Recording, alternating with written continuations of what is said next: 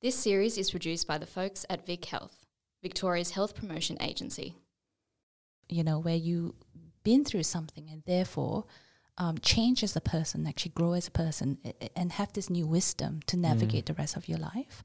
And I think that with life transitions, that's something that we can use to actually learn something new about ourselves.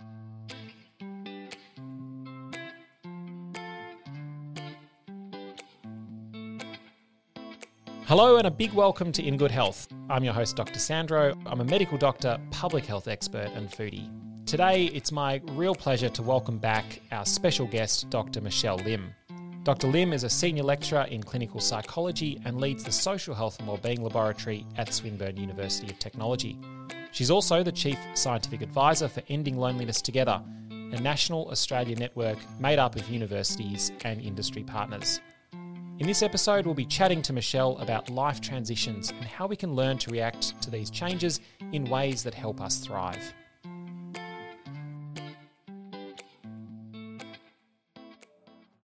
When we talk about life, major life transitions, what are we generally talking about?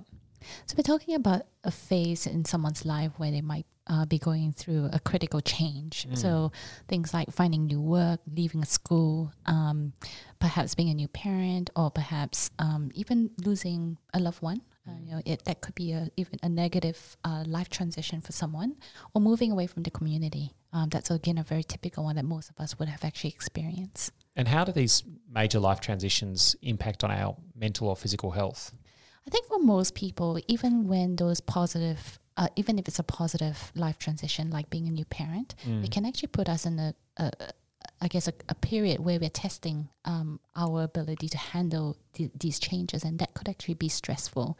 So, life events itself, um, even if it's uh, moving to a new country and starting an awesome job, that in itself is a stressful event a positive event, but very stressful.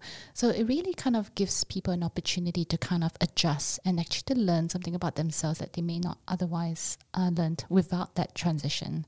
Um, often, many people will experience that spike of stress, but then actually learn to actually navigate and uh, manage their new emotions and, um, you know, with uh, you know this familiarity that starts to set in you know that their stress level might actually go down which is a really a positive thing for them as they're tran- making that transition.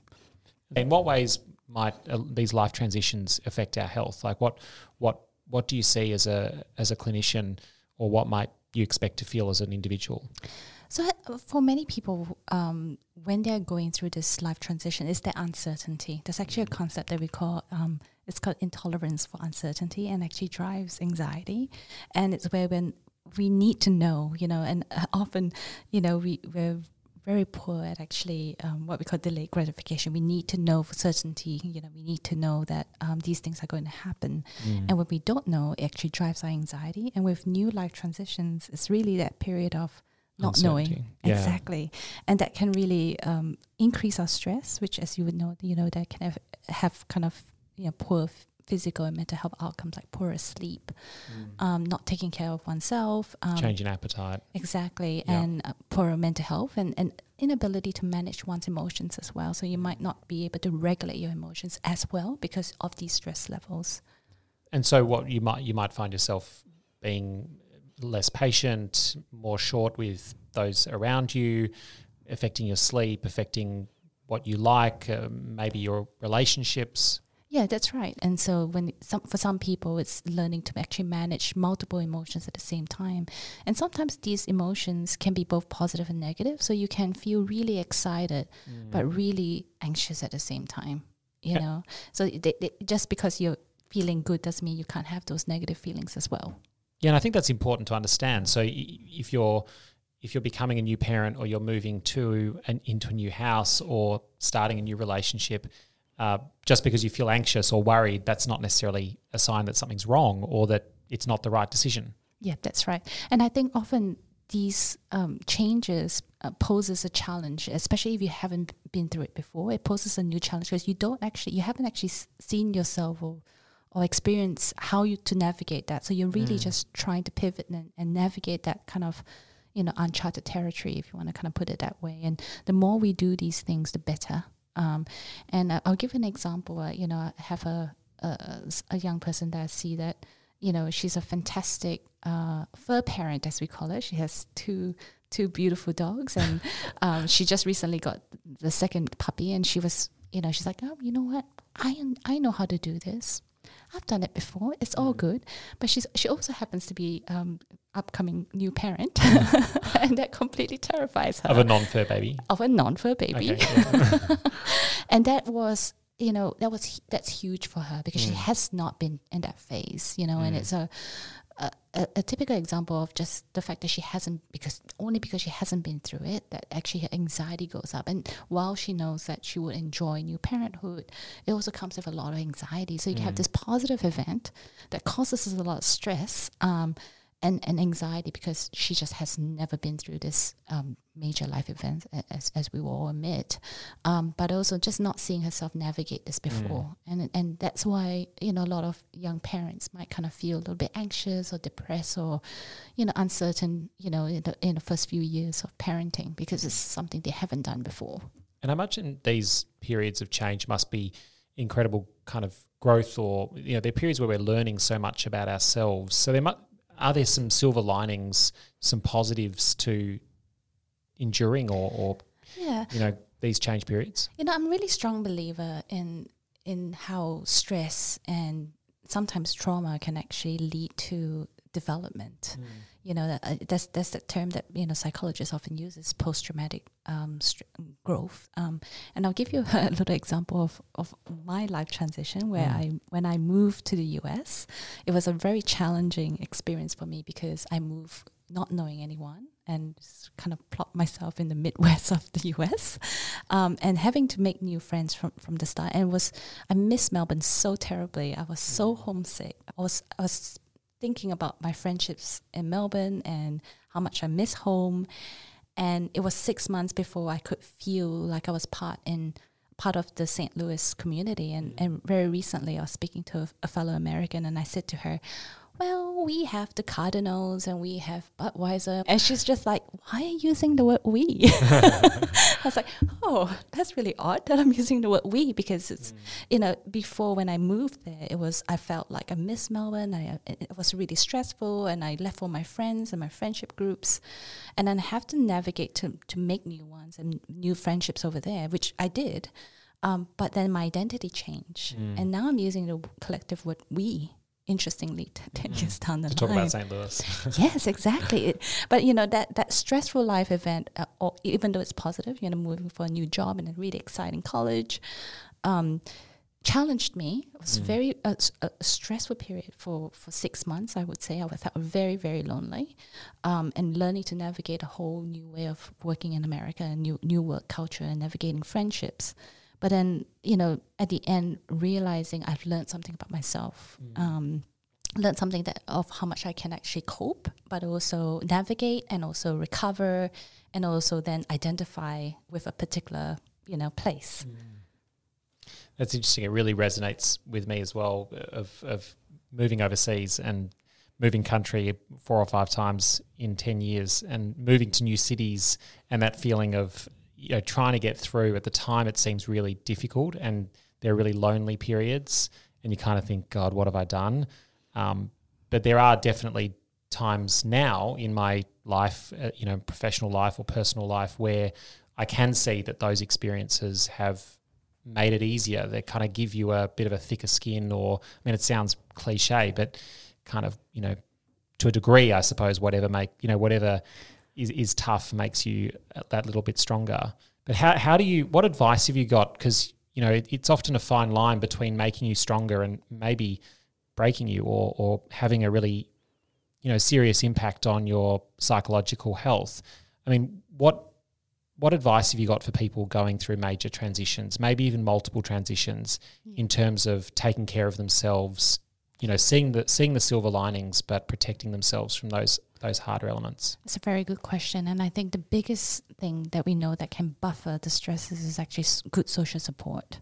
You know, and I think that um, whilst, for example, I was living really far away from from my friendship group, you know, I, it was so critical for me to still get that social support in, um, Mm. but also then build new supports. So having kind of systems where I could talk to people about different things Mm. and diff- you know and, and and feeling meaningfully connected Mm. um, and I have to say that I did put in a lot of effort, and it was it was well worth it. But it was for me feeling that stress and and that you know that shakiness was again, um, it, it was almost a signal that I was learning something, Mm. um, but I was able to cope. And I, I think that most people are often afraid of asking for help. This is one of the things that we you know as psychologists, you know, often advocate is that we we often ask for help too late you know, perhaps let's ask for help before we start feeling really shaky. Perhaps when we just kind of feel a little bit like things are not right, or maybe should I kind of preemptively kind of ensure that I have the supports that I need. We don't do things in, in a preventative way. We often kind of deal deal with it only when we're feeling really acutely distressed. Um, and I think we really need to learn better to take care of our health, but preemptively do these things to actually support ourselves if we know we're going through those um, critical life transitions at some point.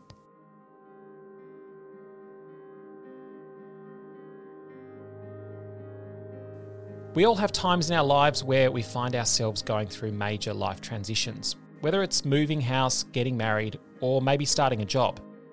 Regardless of the type of transition you're facing, you're likely to experience a wide range of emotions, such as anxiety, fear, and perhaps excitement and joy. For many people going through tough life transitions, they can tend to feel overwhelmed, not knowing where to turn to for help. So, how can we move through these life transitions more successfully? Dr. Lim is here to help us answer these very questions.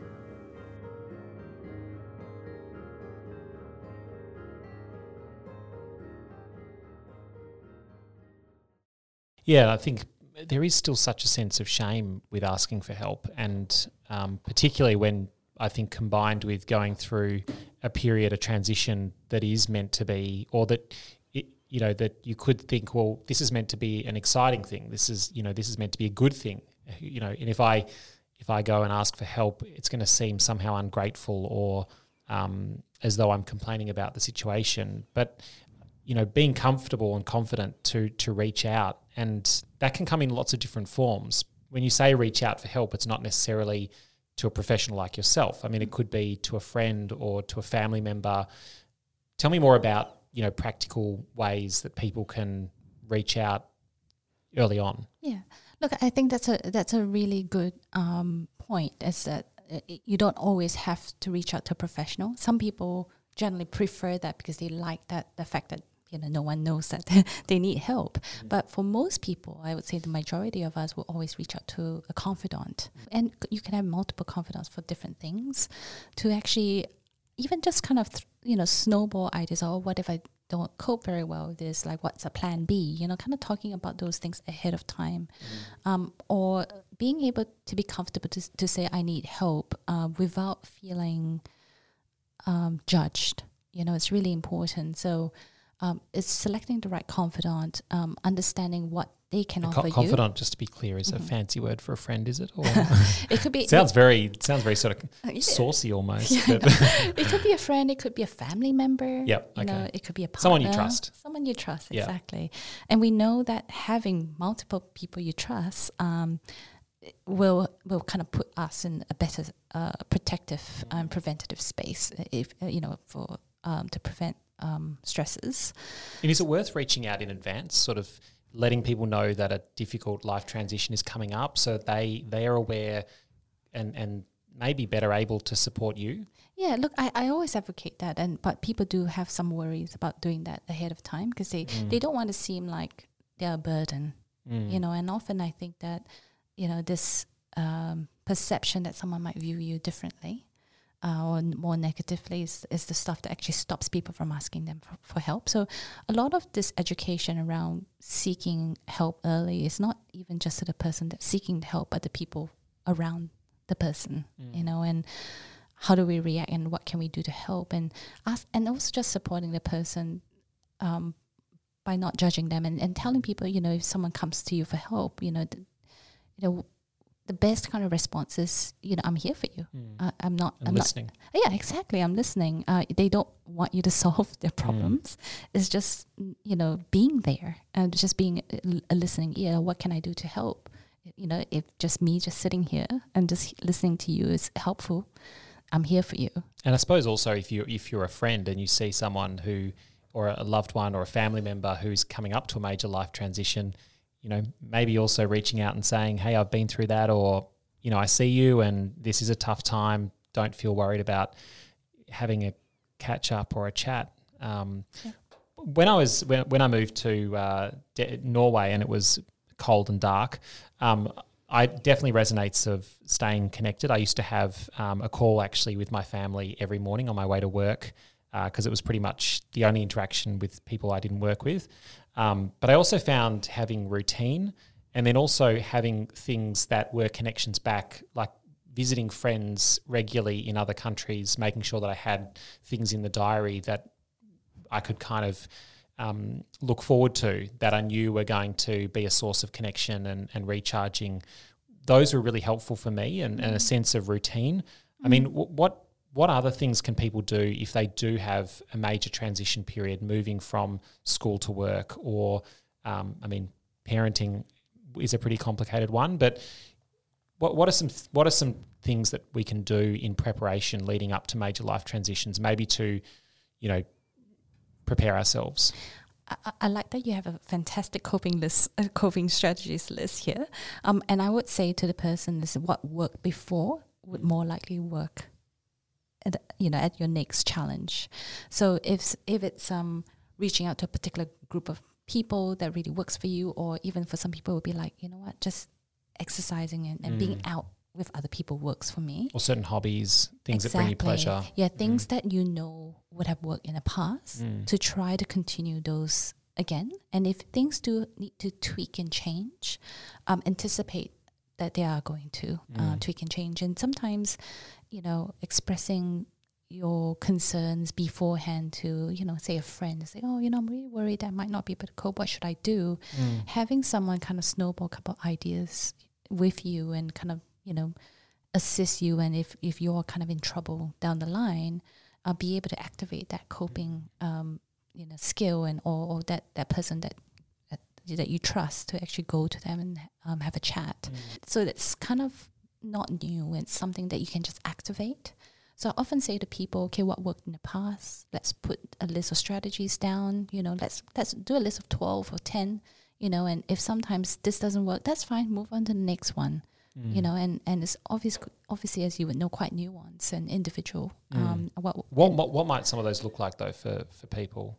So for some people, uh, would be very um, common would be speaking to mom and dad, but there mm. are pe- there are young people who don't have that source of support. Um, but lots of young people, for example, would be very close to their parents and be able that would be their first port of call. Mm. And there are people who um, might go with a, to, with a trusted friend. Mm you know so those kinds of supports to ensure that um, those relationships are stable but having more than one um, is really important mm. not just don't just have one person that you, you rely on for everything mm. it's really important important that we diversify our social supports um, but also other things that are not related to social uh, support would be exercising that makes up you know it really relieves a lot of stress for some people um, a lot of people are very reliant on, on kind of more cardiovascular exercise. Meditation um, is the, the other thing that people are quite reliant on. Mm. You know, learning some of these skills. It's almost these um, what I call tools in your toolbox. Mm. You know, it's like let's have a variety because not all of them are going to work um, for that circumstance. So, what is it that's going to be most helpful for you? Mm. And I think uh, you know one of the things um, I always recommended to people as well, particularly in times of uncertainty, whether it's life transition or otherwise. And over COVID, we've seen a lot of uncertainty. Is you know try and control what you can, and then you know the things you can't, like a change in city or a change in job. You know, have the things in your life that you. That's what you're saying is kind of the parts that you can control. Your favorite hobbies, your favorite people, mm. you know, your favorite foods, the things that are familiar, take those with you, enjoy those, have them around you through that transition. Uh, and, and that may help to kind of buffer some of the uncertainty and change that is occurring. Yeah, I think that's that's a term that psychologists often use is this productive worry and unproductive worry. And sometimes we get hung up on things that we cannot change. Mm. And that actually makes us more anxious and more depressed and, and you know, actually lowers our coping um, skills. So I think it's really important for us to um, try to focus only on the things that we can change, Mm. uh, and and that we feel like those steps actually do make a difference.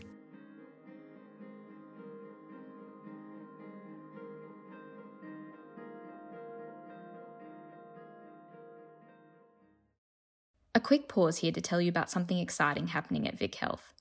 On Tuesday, 26th of October, we launched the Big Connect, our first major investment as part of Future Healthy. We know that the mental well-being of young people has taken a hit, and so we're going to create more than 100,000 new social connections for young people right across Victoria. We're calling for organisations to help us go big. We have up to $5 million in funding and up to $250,000 per project. So if you or someone you know is doing amazing work or has a great idea to improve the social connection of young people across Victoria, apply now. Applications close on Tuesday, 7th of December. Head over to vichealth.vic.gov.au forward slash big connect to learn more. I've got some questions from our listeners. Um, question from Dania. I feel like I'm going through many life transitions at this time at the same time. Something I think we can all sympathise with, and I don't know how to deal with them with with all of them. What's one thing that I should you know start with? So there's many things. There are many things that Dania can do. So I think one thing is to uh, just revisit what has worked in the past for her to buffer the, some of the, the stresses that she's experienced before. Multiple life transitions can be very difficult to battle. So it might be that she actually has to revise the list of things that worked before, and they may not work again. But it's really important for us to kind of think about what would now work. So you know, if it's something that she needs um, someone else to assist her with, so someone that she trusts, it might be someone in her network that she already knows, or perhaps even a professional to actually help sit so that she can reset herself um, and actually think about and reflect what would work in this particular situation because it sounds really challenging when you have kind of multiple life transitions going on. Um, there are things that would have worked in the past for her, like coping strategies like seeking social support or exercise or meditation or even distracting kind of activities that may have worked for her. Um, are those things actually going to work this time? And, and sometimes it's about trialing it and actually seeing whether it does actually relieve her stress levels and um, her ability to actually cope with, with the ongoing transitions that she has. This question's from Christine. My best friend's parents are currently in the middle of a divorce, and she's finding it really upsetting. Is there anything in particular that I can do to support her through this time? Yep. So with Christine, I think it's really important for you to just be there for your friend. Um, you don't necessarily have to offer any kind of advice because it's very hard as a third party kind of watching and looking in. And your friend might be feeling rejected and, and, and overlooked um, in this whole process of a very critical uh, and, and stressful life transition uh, for her family. Just being there and being open and not judging her and just you know, letting her know that you're here just to listen to her is really critical. Um, and that's something that I, I'm sure she will appreciate. Thanks for listening to the In Good Health podcast. To find out more about the work that we do, head over to our website, vichealth.vic.gov.au. Oh, and make sure you check us out on social media under at Vic Health.